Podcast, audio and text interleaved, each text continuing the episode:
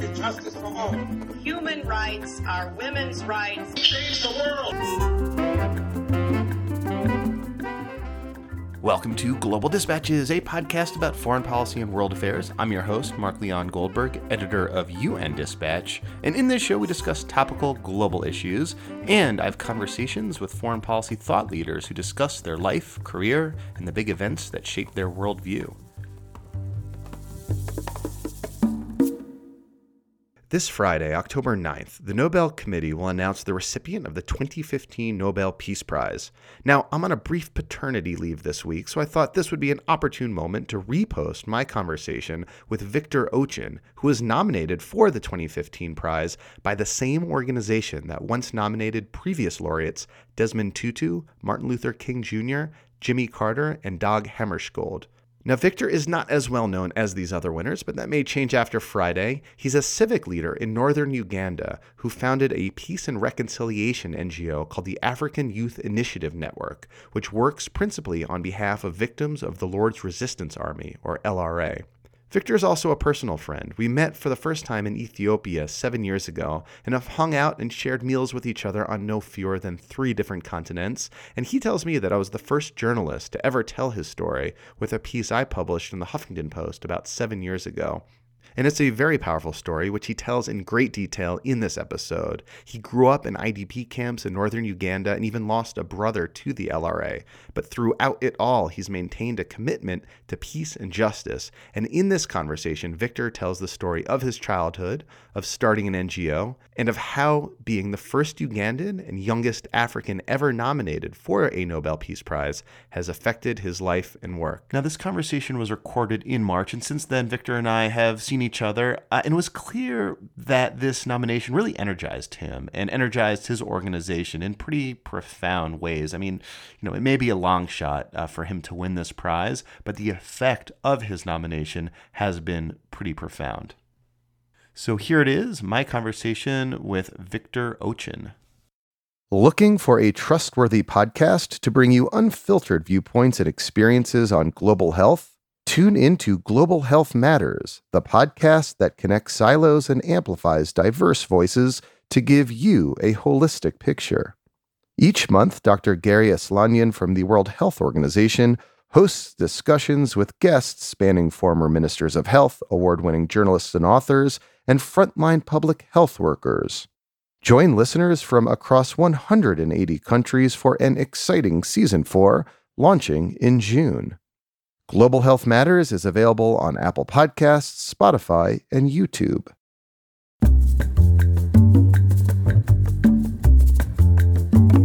The only bit of noise you'll hear will be the chicken crying and bit of uh, birds, but everything is okay. Hey. There's no car, there's no motorcycle. It sets the mood.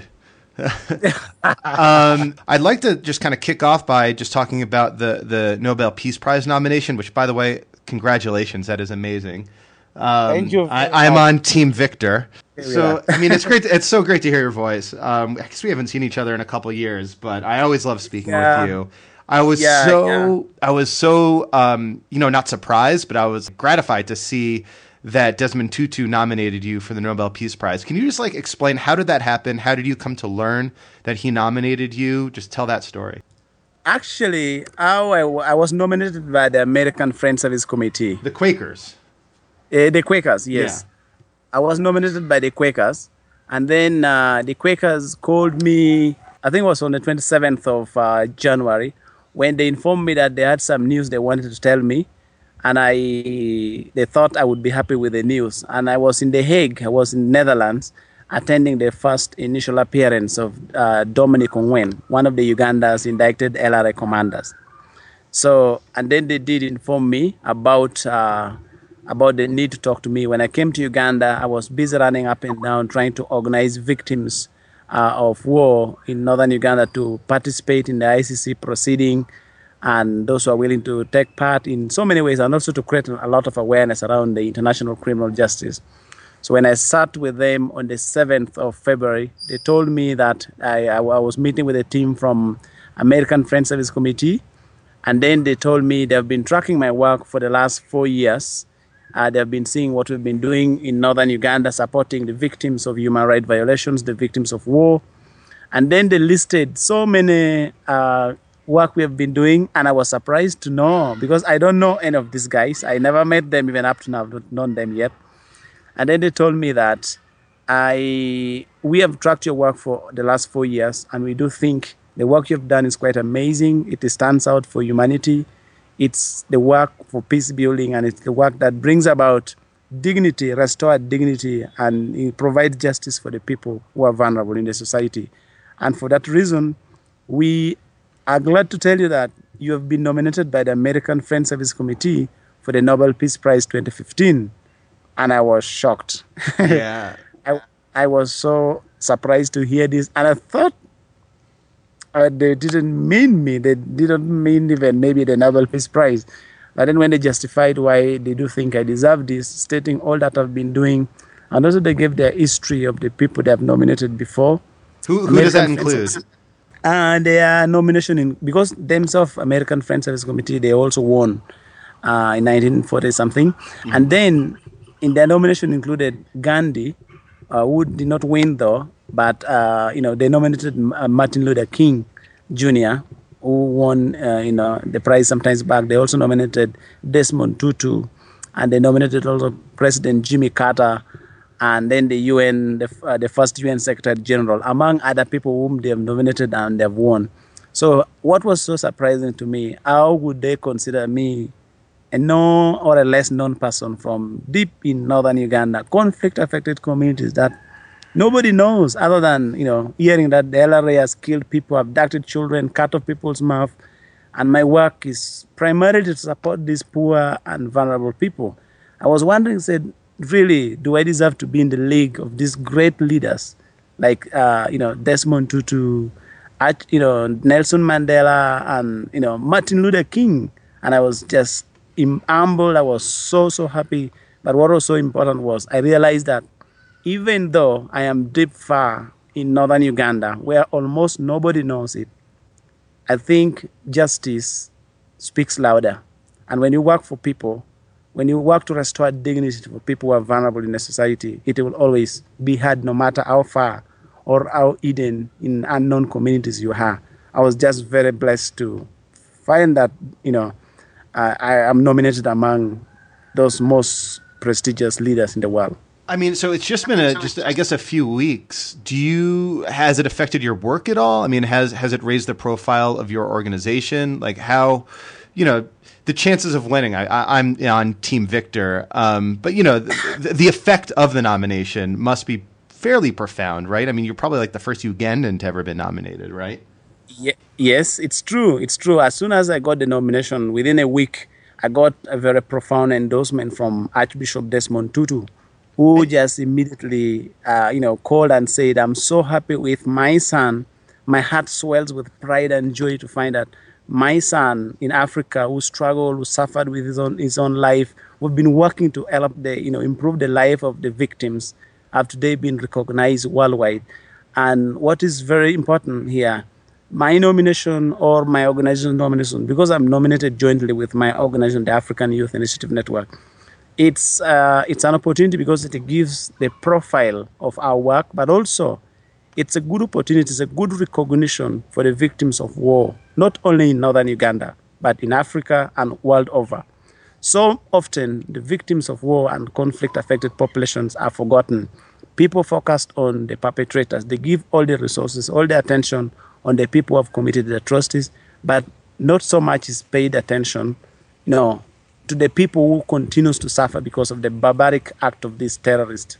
And then, yes, it's true that as soon as the nomination came in, it raised the profile of our work. I think it drew the attention. We needed that global attention nationally. People were surprised, and you know, within the government, I saw the prime minister was so happy, excited. Uganda's prime minister was very happy and said, "We are fully behind you. We are so happy about this. It's an opportunity to raise the profile of the people who have suffered the most. They deserve the attention."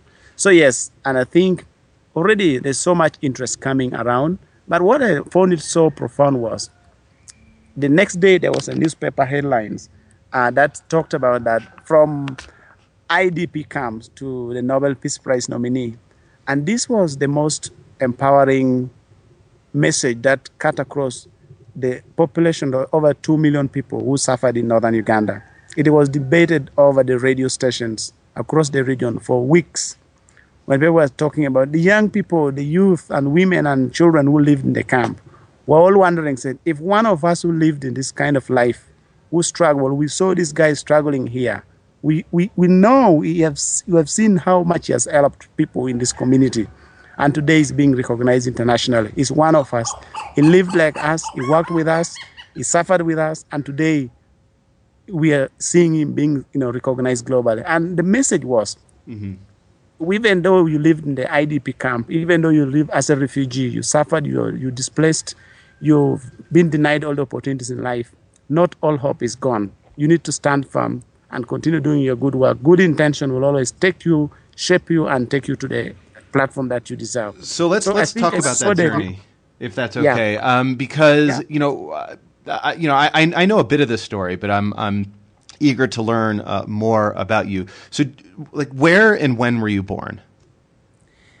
I was born in 1981, on the 16th of September 1981, in my little known community village called Abia. Abia is in Lira district in northern Uganda. Abia is one of the communities in the north that has seen years and years of war. I was born in 1981, which was the year when a dictator Idi Amin was just removed from power. So there were a lot of pockets of conflict, the, you know, fighters going on. And then there were so many rebel groups. I was born on the peak of war, during a moment when there were so many fightings going on. But soon after that, it became there was another guerrilla war to overthrow the government of Milton Obote, and then came the you know the NRM war, which led to the present government coming to power. There was uh, cattle rustling going on in the same community. There was Alice Lakwena's Holy Spirit movement, abducting people, killing people in the communities, burning houses. And then came immediately the build up on Lord Resistance Army, the LRA, that started abducting, killing people. So my life, I grew up in that community. What were your parents? been Were, were your parents uh, working at the time? Uh, do you know your parents? Were, were they affected by this conflict? Yeah, my parents uh, were the poorest and the most loving persons I had with me.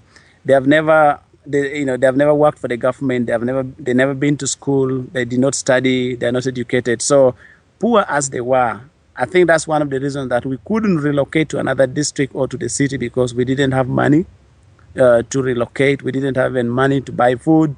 So my parents were extremely poor and you know caught up in that environment where you can't dig. You're a peasant farmer. You survive on garden, on your agricultural activities, but you're denied opportunity year in year out. You cannot dig. So in terms of raising us, I think the most difficult moment was my parents, like many other parents in that community, raising their children in the community where you wake up in the morning with your mother not knowing what to cook and by by lunchtime you still don't know what you're going to eat and you know this is the kind of life i lived in i grew up in the community where there was always insufficient food and we i grew up eating one meal a day for years and years we suffered all sort of malnutrition from kwashiorkor from you know falling sick from all these tropical diseases surviving from malaria to you know meningitis and all sorts of you know infections that could come in so this is the community where I grew up in. My parents were too poor. We couldn't afford to relocate. And it came also the issues of studying. Other parents who could afford to relocate their children to study would take them to town. But for us, we didn't even have a bicycle. We, my parents couldn't afford to buy a pencil for us to go to school. So, So did you did you have any any formal schooling uh, at an early age?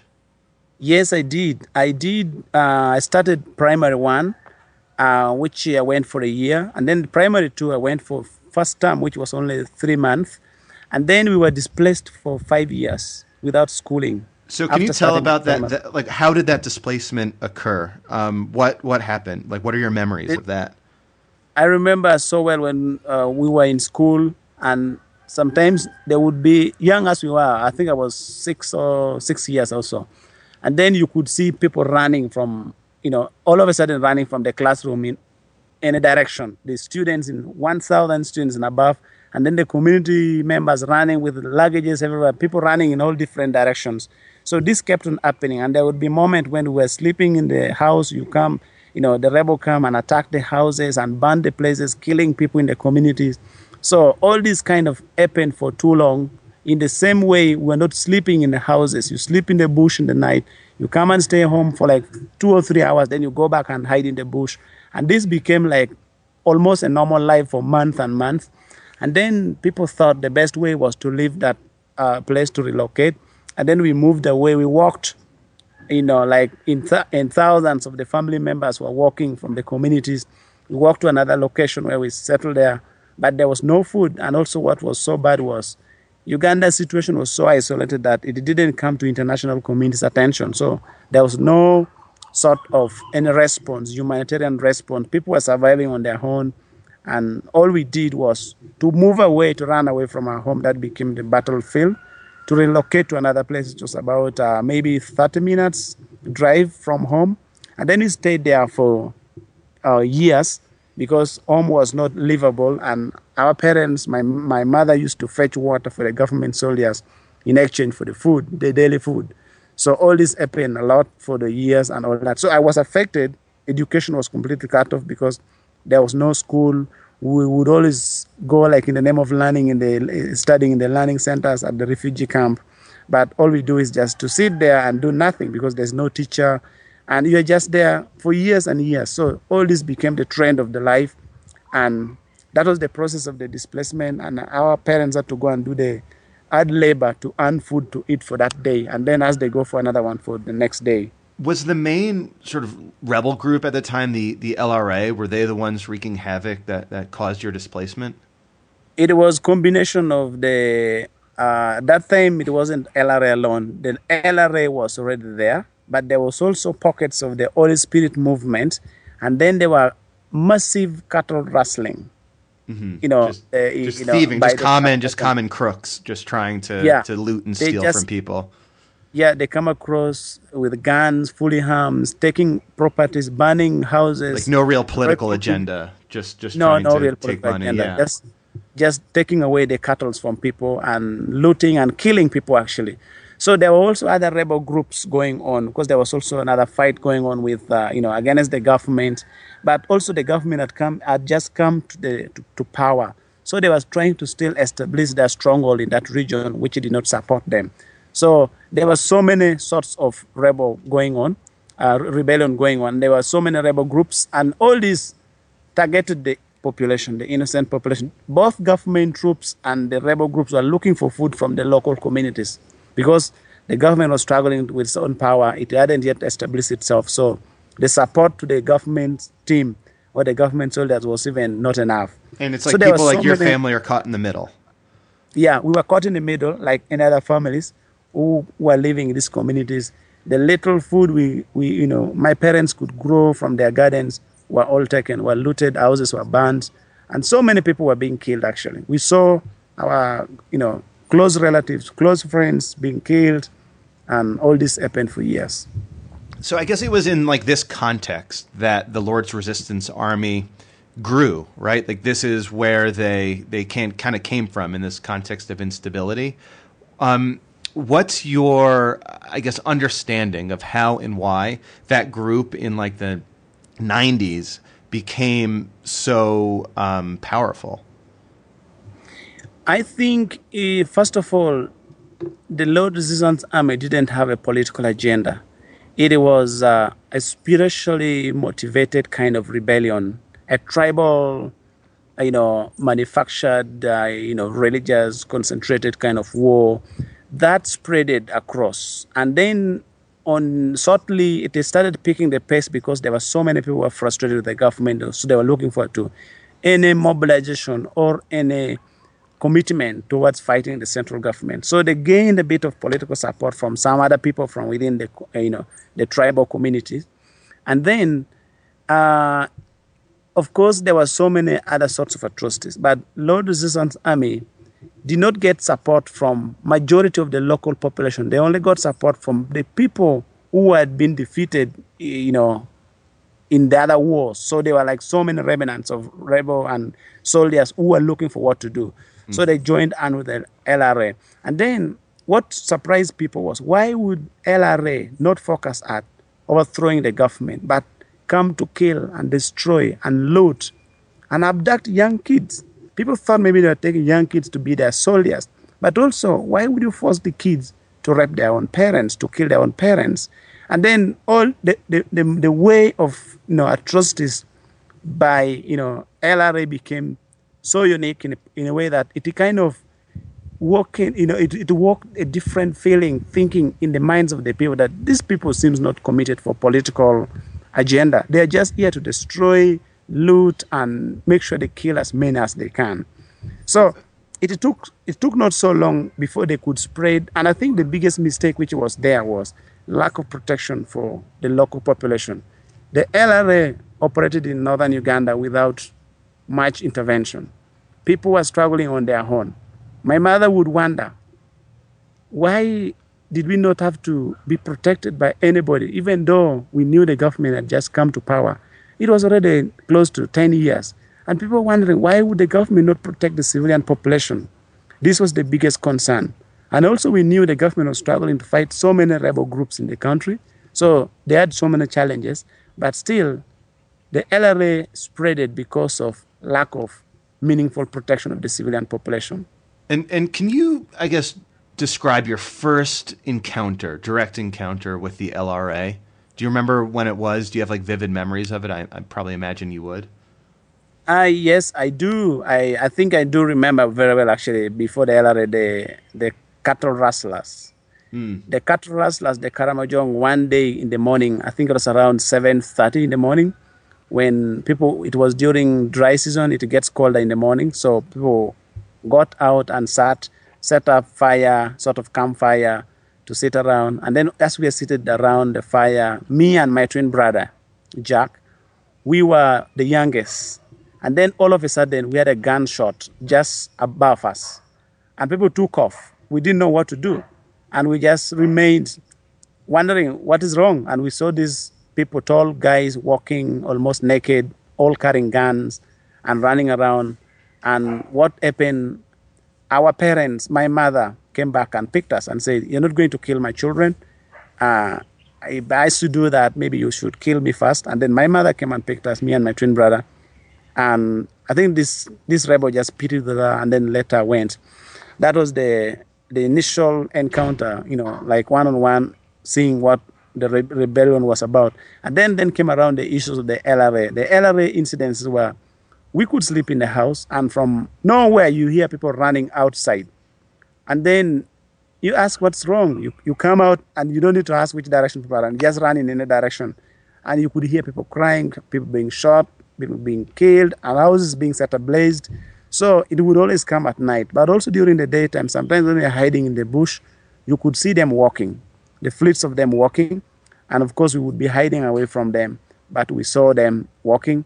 But worst of all was sometimes you would play with your friends like you're playing, you know, football, just few minutes, and then maybe an hour or two hours of separation, you come just to hear that the friends whom you are playing with are no more. They're taken or somehow they are, you know, they're abducted or they're killed. So these were like several encounters. There came a moment when war in northern Uganda became normal because it was, you would know that I am next probably. I have survived now. I don't know if I will survive tomorrow. The issue was about will I be able to survive and see tomorrow. So there were so many encounters. You come and find houses burning, sometimes burning with human beings in. You can't get out to get out, you know, get that person in. And I think what we could see mostly was every next moment there was serious atrocities of killing, abduction, and you know torture and all that. You basically so, don't know like what you, you, don't know like which of your friends you'll see tomorrow, sort of thing, because someone yeah, might get yeah. abducted. And I, I know this yeah. is probably exceedingly difficult, but your brother was was a victim. Is that right? Yeah. Do you know what what what happened? Do you know what happened? It was on the 9th of uh, uh, actually, it was on the 8th of December 2003 when my, my brother and I uh, rode a bicycle home to, uh, to, our, to our home where you know the camp is to pick up some remaining few family properties. And then we reached home. Him and I were there, and my father was in the village at home as well. So we spent a night in the same house. on the same bed actually. There was no bed, there was only a small mat. We we spent a night on that. And then in the morning, when we woke up to come towards town, which was only 25 minutes drive away from, but we were walking because we didn't have a bicycle either. But my brother said the road is so insecure. There are so many rebel hotspots for you to take this stretch of 25 or 27 kilometers. There are so many rebel hotspots, so you wouldn't be encouraged to walk as people from the same family walking at the same time. Anything was possible, either landmine or attack or ambush or that. So my my brother and my father told me that you walk ahead with a friend and with a cow. We were taking care of a cow, and then I'll follow you with a bicycle. So we walked ahead, and as soon as we passed the bridge, we saw the rebel were like 300 meters away from us. They started chasing us, after us. We chased away the cows. We were running up and down. We, you know, we went. We kept on running ahead. We did not let the cows go. Two cows, and then they came and they stopped at the bridge. They didn't want to keep running because they thought maybe the government soldiers would also see us. So someone had seen us being chased, and she went back and said those kids were being chased. They must have been taken by the rebel. And my brother was panicking, wondering if we were already taken. And also, we were also on the other side of the bridge, panicking if our brother was going to come and enter the ambush. So there was no phone, there was no road to cross and inform anyone. So my, my brother tried to come. The soldier stopped him and said, We are going to close the road for today until tomorrow. So at night, uh, the same bed which we spent the night in, in the same house, the rebel came and took my brother, who was 26 years old then, together with my cousin and other people who were living in other grass thatched houses, they camp in, built in the camp in our homeland. So yes, it was it was taken on the 9th of December 2003, and up to now he has not come back. I tried to look for him. I, I did all I could, but I couldn't establish his whereabouts. So that has been quite a, a tragic moment because I really I was the last family member to see him, and mm. I never got to see him again. He How left his family, he left his wife, he left, he left his children. They asked for him, but the question that we don't have the answer like how do you i mean emotionally process something like that some some just like a huge tragedy i mean how what like what what are you thinking how how do you like even to this day come to terms with what happened i think if my brother was alive and my cousin if they were alive they would have come back home. But i do hope to see them one day. We're looking forward to meeting them one day. So emotionally it's been very challenging. I was one of the most angry, sad young man growing up, surviving every day, going some days without food, falling sick without treatment, seeing your parents crying also because they can't raise food to, to feed you for that day. I was so traumatized, I was so angry. But I think I became a bit a bit more, you know, manageable after when I started doing some work myself to help the people who had suffered.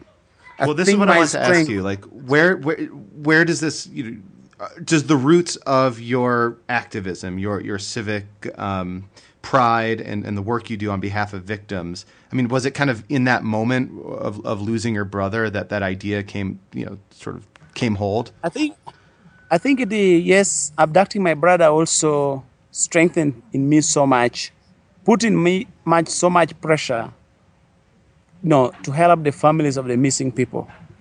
And I, you know, most of the families do have clothes of their missing family members with nothing to do with. My brother's wife still has the clothes for my brother, but she cannot, she cannot let it go. She cannot, she doesn't, she doesn't know what to do with. And my father himself is one person who doesn't want to talk about the missing persons.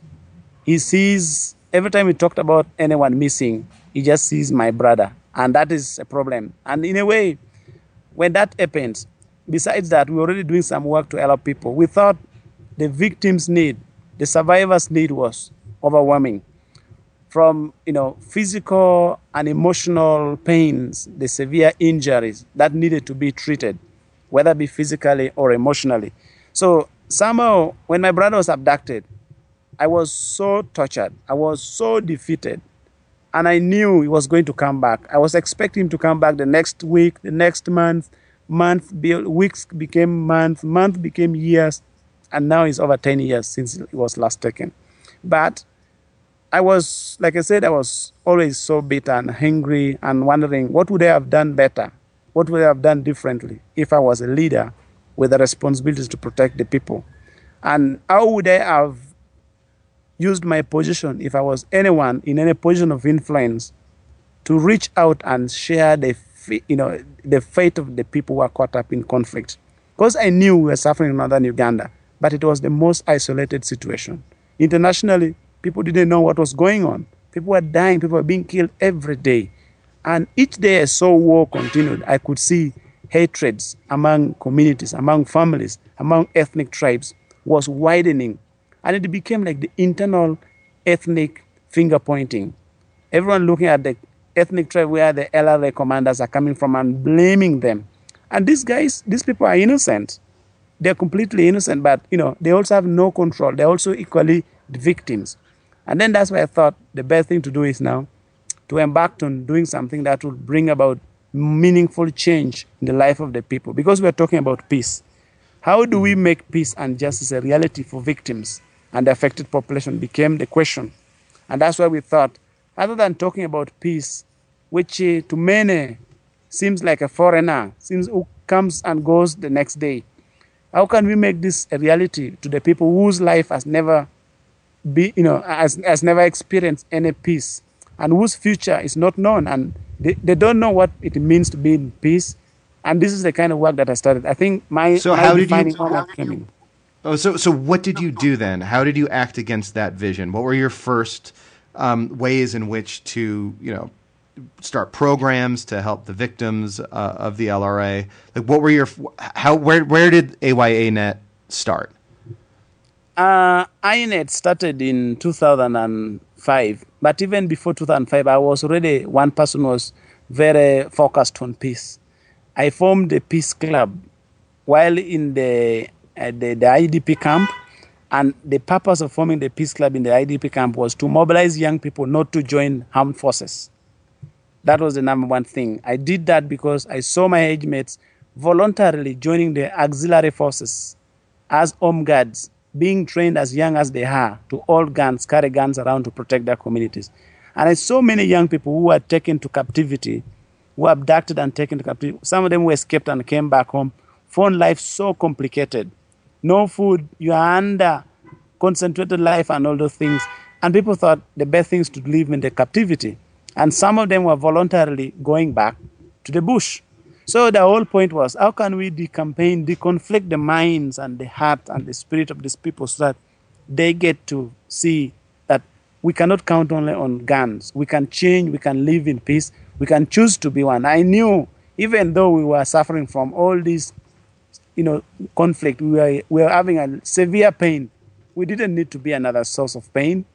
We wouldn't make any change in our community. So in 2005, when I just thought about it and said, I'm doing, I was doing some work with, uh, you know, to do HIV/AIDS awareness creation in the camp. But each day I went to talk about the HIV in the camp. People's story would change me, and people just told our problem is not HIV. Our problem is the condition which is taking us to HIV. People are too poor to get money, to get food. So some of there's commercial sex going on because people are looking for food. And you cannot change, you cannot prevent HIV when all the suffering is going on. So I thought, can I be maybe creative enough to start talking about peace, to start talking about hope in the future, to start talking about the rights of the people who are suffering as a result of war.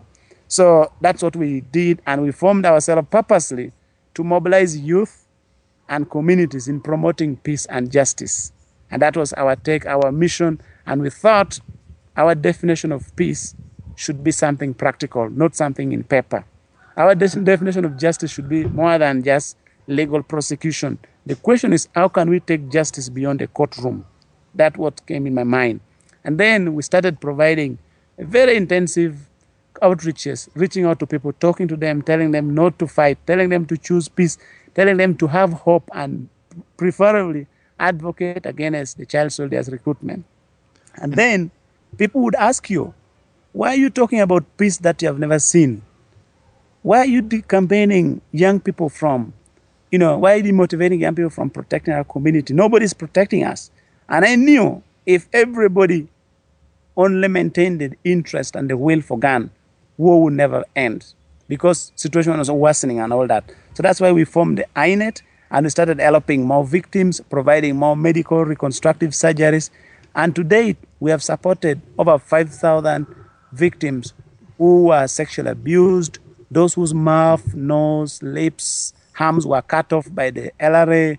We provided reconstructive plastic surgery. Yeah, I remember when we met in, uh, I guess, no, uh, November 2008, when we met for the first time. You were just in the middle of, of that process of bringing in plastic surgeons to help Yes. victims who had been mutilated by the LRA. Yeah.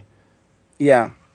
So from then we, everybody, you know, there was a lot of funding in northern Uganda. There's so many international uh, NGOs who were present. Yeah, because at that point, I mean, like the the the the horror the horrors of the LRA became, you know, kind of Yeah. news in in the United States, in Europe, and so the NGO community started pouring more resources in, into there, and I, I And- imagine that probably helped your cause a bit. It came in a lot of funding for programs like that in northern Uganda. But you know, the problem was uh, it was mainly humanitarian response, intervention, and all that. But also, it became a source of raising fund for many international organizations. They could raise a lot of money in the name of northern Uganda, but no money was reaching, not much was reaching the communities. So you find it, you could see NGO signposts everywhere. I'm very happy that they came and supported. But if all the resources that came to help communities in northern Uganda reached out to the communities, life would have been much better. So what we are doing was it, it is what was seen as the most expensive, hectic, you know, stressful work supporting people who needs intensive surgical rehabilitation. So not so much was our idea was not welcomed by so many. There was money, always fund for human rights, but if you try to justify that we need to help people whose rights were violated, nobody would buy that. They would only go for supporting human rights conferences. And we're saying, make let us make right and peace and justice practical. And because I would see wherever you help someone who who has been sexually abused to get treatment from obstetric fistula, that person's life changes. Not only that person's life, but also the family, the community where the persons were coming from. So the work we were doing was very intensive. But bit by bit, people kept on buying the ideas of focusing on the victims. And now, So- as I talk, it is something that has be- that eventually became a model that we have done something to support the victims, and the result is always overwhelming. It's very convincing, and that's why the work now became our main focus, and we have supported over 5,000. We have been mobilizing hmm. people, and we continue. There are still tens of thousands of people who are living with return bullets in their bodies. So you have to tell me the story of the soccer game. Where did the idea for the soccer game come? Because this, I think, is is genius. Um, and I know it started with you. Just uh, Yeah. how did you get this idea? And and you know, tell people who don't know about the famous soccer game what the soccer game is all about. In 2010, when the ICC was having its first review conference in Kampala, It's like a really then- big. Just just to give people the, the the context, the review conference is like a really big international conference where all state parties of the International Criminal Court come together to talk about the future of the court, its structure, its funding. So you'll have all these big international diplomats in one place. Yes. So yeah. Yes, yes. Thank you for that. Yes, it's true. That's what it is about. And how do we improve on the ICC's operation from different sections? And that was it. And then when we knew this conference was going to happen in Kampala, we thought it was a good idea to have it in Kampala. But the question was, where are the victims in the conference like this nature? And then when we asked them in the preparatory meeting, they said, well, this is, uh, you know, the delegates, diplomats conference. I don't think victims can come over here. Of course, we'd want to see. And then the first discussion we had with the key partners was, can we organize the people who are going to come to this conference to have initial visit to the communities three months or two months before they convene for the conference, which was bought. And then the other question is, can we take victims to take part in the conference? And that was the question people were saying, this guy doesn't know law, doesn't understand anything. And they said, okay, fine, we are going to have an opportunity for identity and solidarity building. So we thought, can we organize the War Victims Conf- uh, football game on the eve of the International Criminal Court Review Conference, a day before the court you know, review conference starts. And then we said, uh, yeah, we're going to do it. And we brought victims from Uganda, from Darfur, from West Africa, from, you know, Somalia, and most of other African countries. So we brought several victims. And then within Uganda, we brought people from all over the country and in a powerful Mandela International Stadium in Kampala. And then we invited the, all the delegations of the ICC member states. Hundreds of diplomats were here, ambassadors and all that. And we invited Uganda's president, uh, President Museveni, together with the UN Secretary General Ban Ki moon, who all turned up and then they played football. And I think the purpose of playing football was how do we create a platform for the leaders to identify themselves with the people who have suffered and for the, for the leaders to understand the needs, the plight for the people whom they're going to talk about the next day. And that's why we organized that. Let us have the conference a day before the entire conference, uh, football a day before the conference start. And when he did that, it was the most overwhelming. And people, for once, victim felt they were taken seriously. And the conference attracted a lot of attention.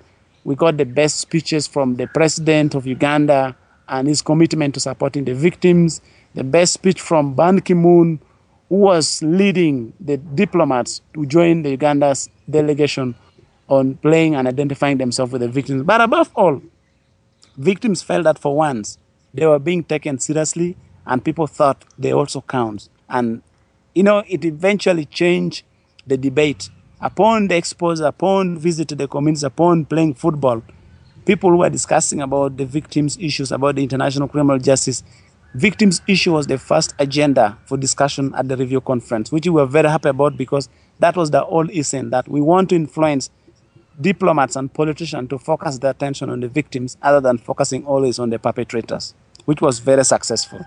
I just, I mean, that's it's such a genius idea. I mean, just the simple act of like having a soccer game in which yeah. you know, Ban Ki Moon and Museveni play with, you know, victims of war crimes. I mean, one, it's empowering, but two, I mean, which is obviously your your number one goal, but two, I mean, it's a really good kind of PR move to put pressure on the delegates to keep you know victims' rights front and center. Yeah, yeah, that was it. That was the whole point, and we were very happy with the outcome. From then, I think it also changed the perceptions, and the whole essence was, you know, just like us internationally, uh, everyone is equal in the eyes of the referee, as everyone should be equal in the eyes of the law. Mm-hmm. Not that some people are more important than others when it comes to law, we just want to use the essence of the soccer where everybody is the same in front of the referee. And also, that was the year when Africa was hosting the first World Cup ever. So it was such a coincidence. We really liked it so much. So I also have to ask you uh, about your role in the demise of Save the Children. Um, and, or pardon me, not Save the Children, Invisible Children.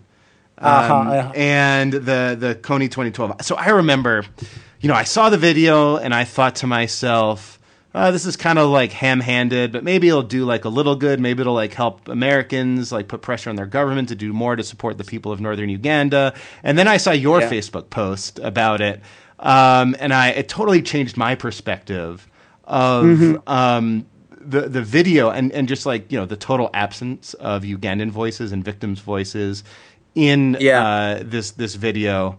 Um, and then what just tell the story of how you organized the the screening of the video and what happened during it yeah actually uh, that was a very interesting moment because uh, when the when the news about the Kony 2012 movie came in it came in from a very mixed you know directions. People were not informed. They were not knowing either. People are, some were saying Kony has come back or Kony will come back in 2012 or so many things. So uh. when I read when, when I did watch the movie, I did watch it four times before I could give my opinion.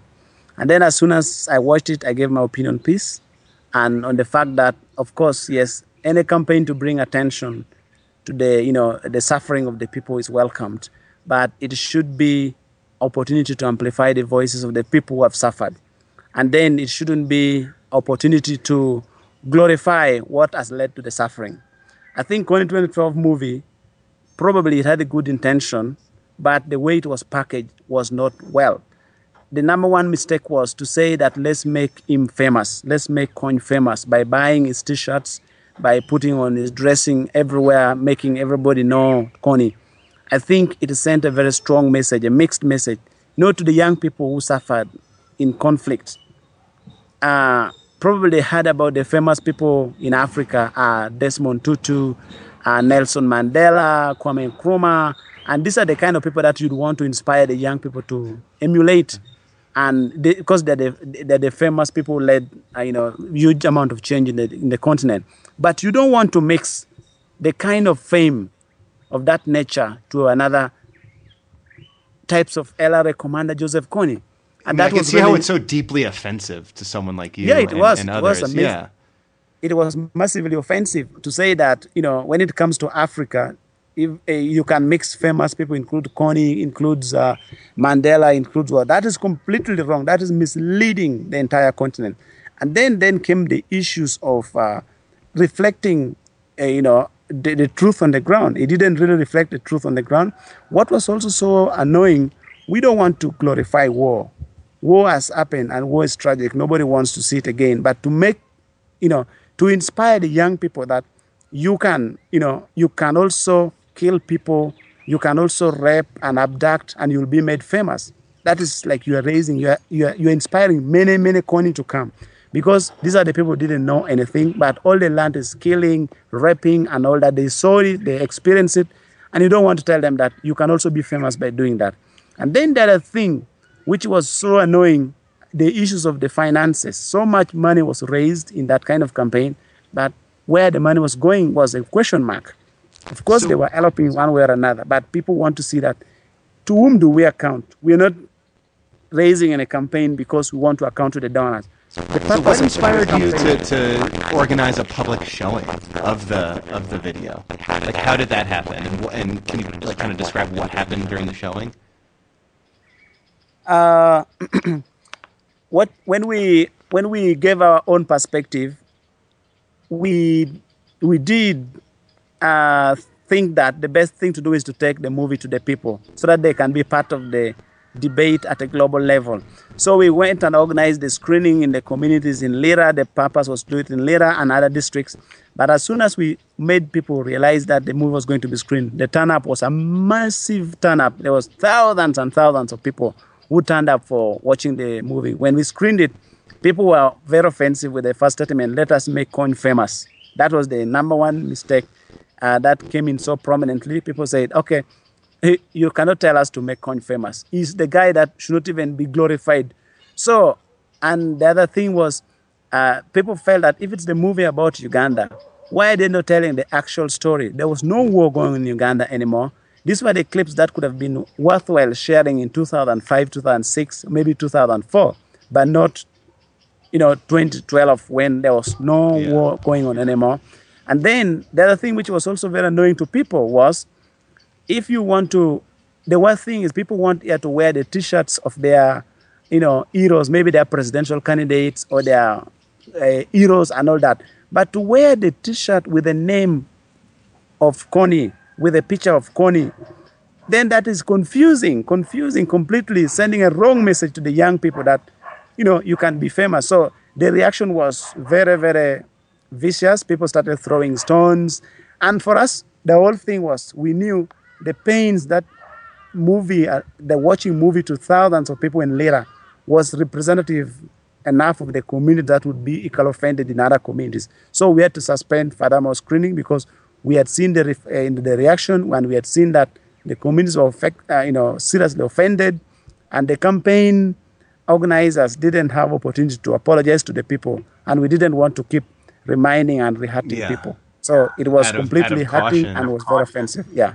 That's I mean that's that's incredible. So so that was a while ago now. You've done a lot of work since then. What uh, you know in, in our last few minutes, like what's next for for you for your organization? I mean, I know you have this this incredible nomination in front of you. What's the the day to day focus though of of your work today?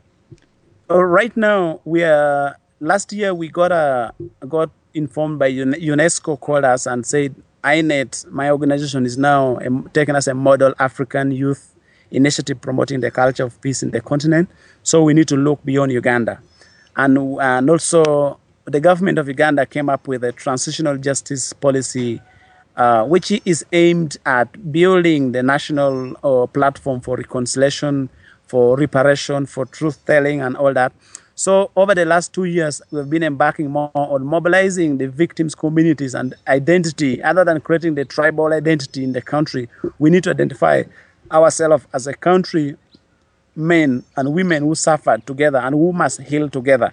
So we've been involved in mobilizing the victims' population and their participation in, uh, you know, transitional justice uh, processes, and also ensuring that much as we are trying to address our own needs, may we realize that Ugandans, even a child was killed in northern Uganda, that child belonged to international community.